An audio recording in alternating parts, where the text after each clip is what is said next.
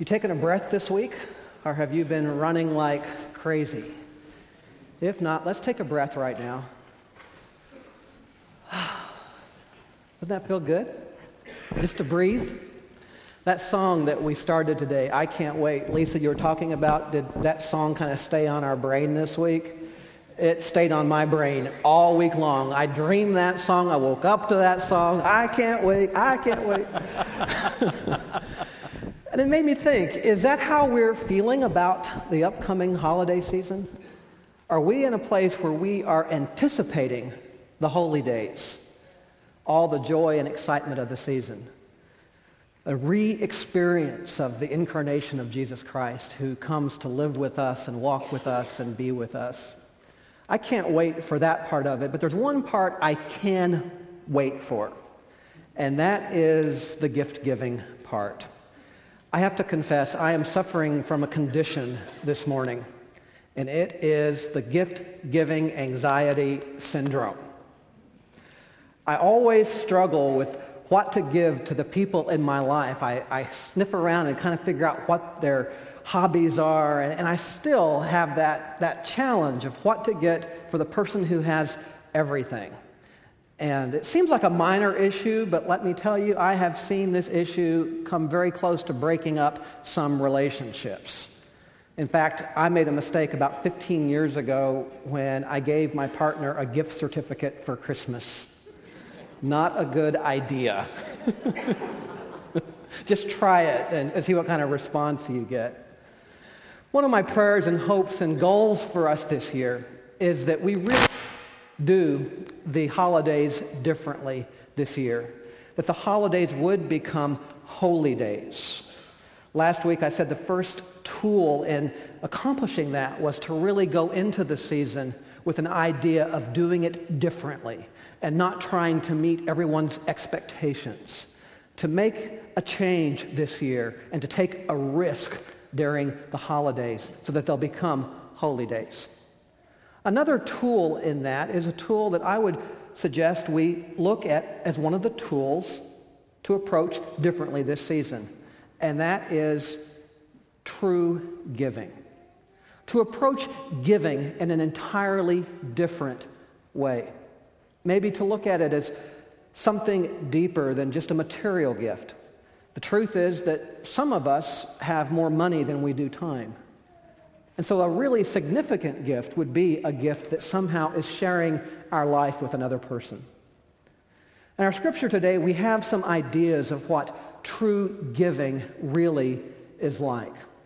In our scripture today, we see Jesus not acting and not moving, but doing something we've not really seen him do that often. Scripture says that he is watching. He's watching the crowd as they go to place their offerings in the offering plate.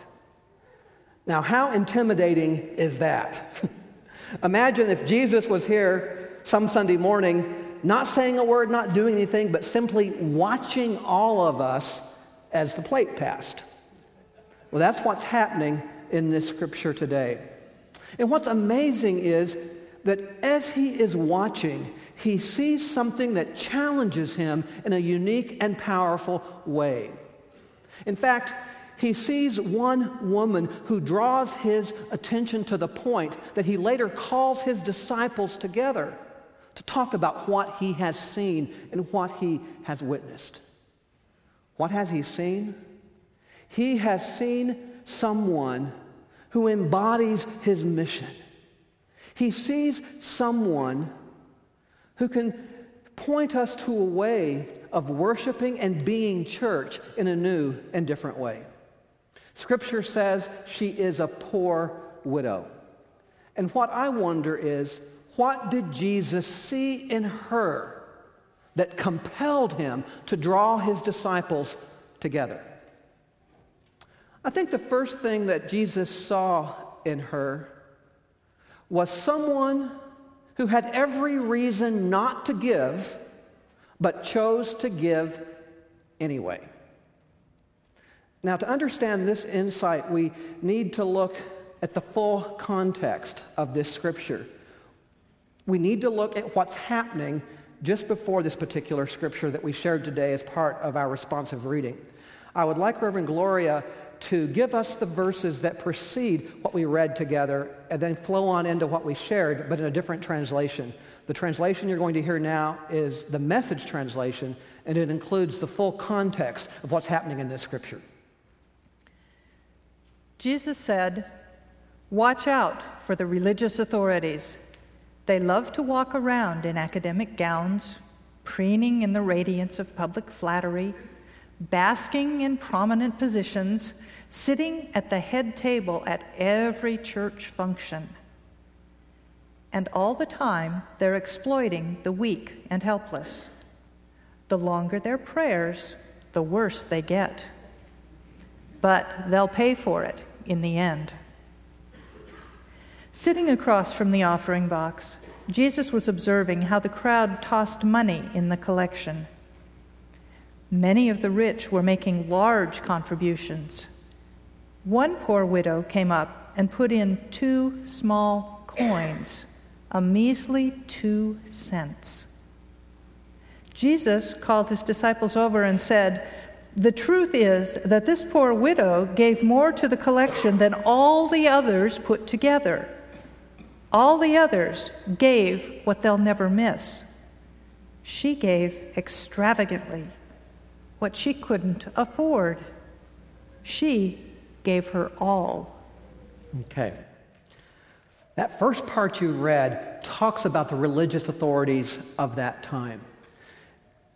What's important here is Jesus is showing us this poor widow in contrast to the religious authorities what they are doing is abusing her. At that time, the church had incredible power. The church had a legal role, the church had a religious role, and the church had a significant financial role. They were like bankers and lawyers and preachers all rolled in together. Imagine that combination. But that's what it was like. And so, what, is, what happens here is that this poor widow, whenever her husband died and she lost her family, what money was left over was not given to her, but given to the church to manage. Because at that time they felt that women did not have the ability to manage funds. Now, it seems that the church would be benevolent towards those for whom they were responsible. The church was given the role of stewardship over the poor widow. But instead, what happened was the church took that money and used it for itself, used it to buy the long robes and to host the big fancy banquets, and then just gave a small pittance to the widow. Now, the question I have is not only did she not have a reason to give, she had a reason to be ticked off and to be angry. In fact, she had a reason not even to be at church based on the way the church was treating her. But what happens in this passage? She shows up and she gives what she has. Now, one little important detail here. Notice that the scripture says she has two coins. Why would that be, be in there? I think that's there because it means that she had a choice. She could have kept one of those coins for herself, for her own purposes. But instead, there is something in her that leads her to give all of what she has. Now, in many ways, this is a powerful indictment of the church. It shows that somehow the church had lost its focus and had lost its mission. That someone who was isolated and lonely would not be ministered to. It's a tragic indictment. In fact, she had become an outcast. She had every reason not to give, but she gave anyway. She had every excuse not to give. She is a tremendous challenge to me because sometimes as I look at what I'm called to give, I look at all the demands on my finances. And sometimes I wonder how God's going to make everything balance.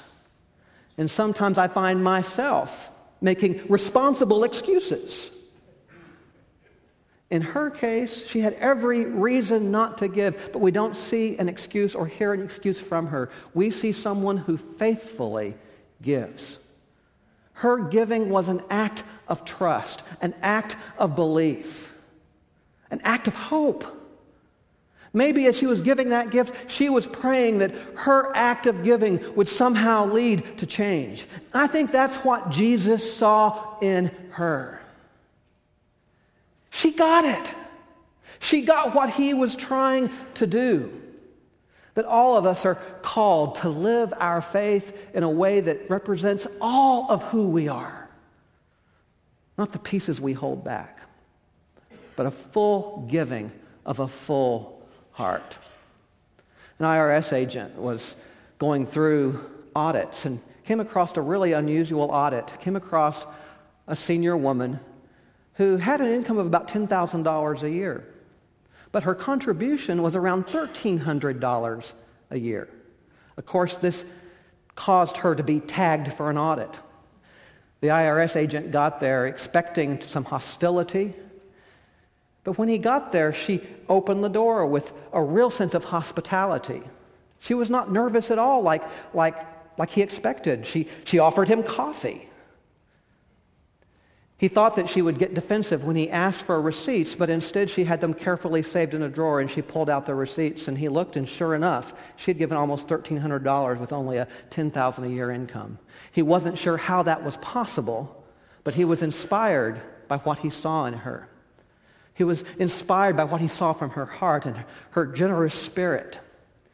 Before he left, she thanked him for coming. And then she said, I'd like to invite you to my church. Come, come worship with us. And his response was, Well, I, I would like to, but I already have a church. And then, with no sense of arrogance, she said, Hmm, the thought that you went to church never crossed my mind.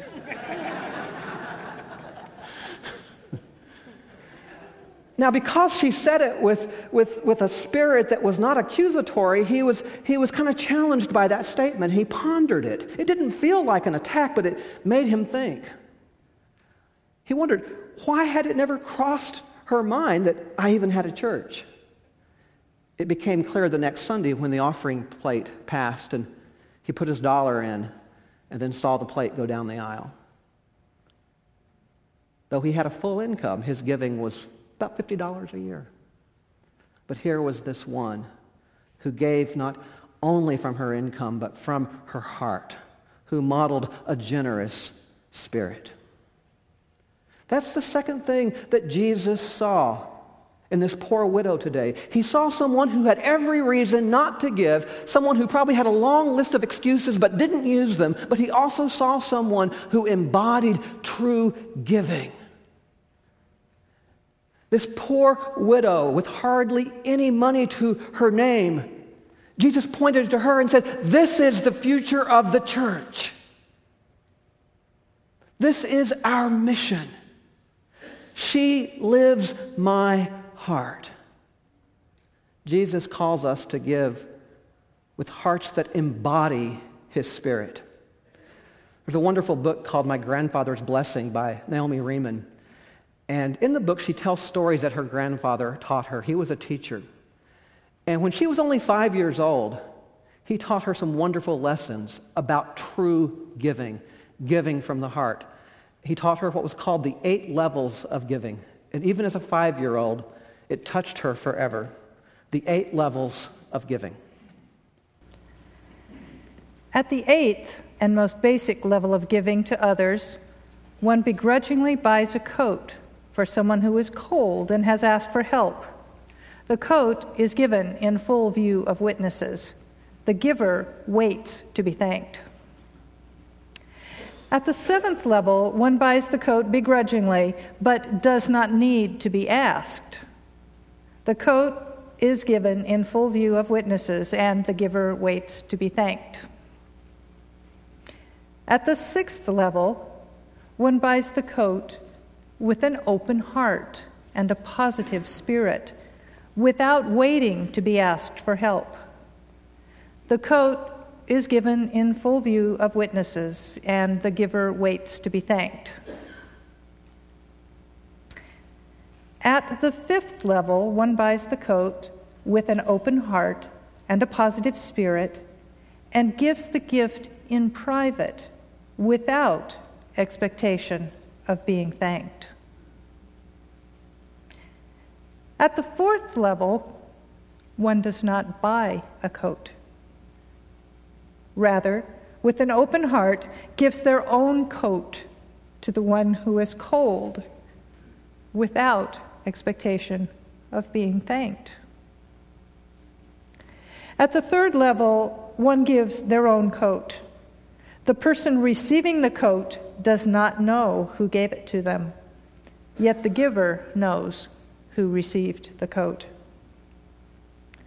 At the second level, one gives their own coat without knowing who will receive it, yet the one who receives it knows to whom they are indebted. At the first and purest level of giving, one gives their own coat away without knowing who will receive it. And the one who receives does not know who has given the coat. True giving becomes a natural expression of the goodness in us, and we give as simply as flowers breathe out their perfume. Hmm. True giving true giving that comes from the heart, true giving that is offered without expectation, but simply offered with love. This is what the poor widow in our scripture embodied. Jesus saw in her someone who gave, even though they had what seems to be no reason to give. And he saw someone who embodied true giving. That's what Jesus saw in her. But I wonder what we see in her. As I've looked at this woman from the scripture today, I see someone who challenges us to be more. I see someone who challenges us to a faith that ministers to the outcast, that ministers to the isolated and the lonely. I see someone who had a belief in a God who was more than enough. I see someone who had limited resources but didn't live that way. Someone with limited resources who did not have limited faith. Someone who gave her gift with the belief that God would use it and multiply it and somehow bring about a change that only God could imagine. It's so easy for us to get into a deficit mentality. I, th- I think it happens in our relationships sometimes. We, we, we don't challenge each other in our love relationships, and they get stagnant and, and they lose their challenge. There is enough love for us to live lives of challenge and vision. Sometimes, when it comes to our goals, we get into that deficit mentality. We get that idea that I've tried to do it before and it didn't work and I was pulled down, so I'm not going to disappoint myself again by trying again. I'm just going to let things be the way they are. It's a deficit mentality. And if you happen to turn to whatever page in the bulletin today, it would be easy for us to have a deficit mentality as a church. Because we do have a deficit when you look at the budget itself. We need to be honest about that. But the danger in that is it'd be easy for us all to walk around here with like a neon sign on our forehead that says deficit, deficit, deficit. Well, we do not have a deficit God. And what's powerful in this scripture is that we have a woman who did not believe in deficits. She certainly didn't believe it in her own life. And even though she'd been abused by the church, she did not believe it in relationship to the church. She kept believing that God was going to do something new and do something powerful, and she saw it embodied in Jesus Christ. What's powerful in this scripture is that when we look at this woman, we are moved past the deficit to ministry. She is our mission. We are called to be a place that offers connection and engagement and service and ministry and love to the outcast. When we look at the ministry that we're called to offer, we can't help but see past the deficit. And the reality is, a deficit only gets deeper when you focus on it. because you develop that deficit mentality. When we talk about raising funds towards the end of the year, it's not about defeating deficit, but about doing ministry, funding ministry, making it happen. The other thing she shows us is that if we simply give with the kind of heart that she modeled, there is more than enough for every need to be met in a powerful way. God is at work.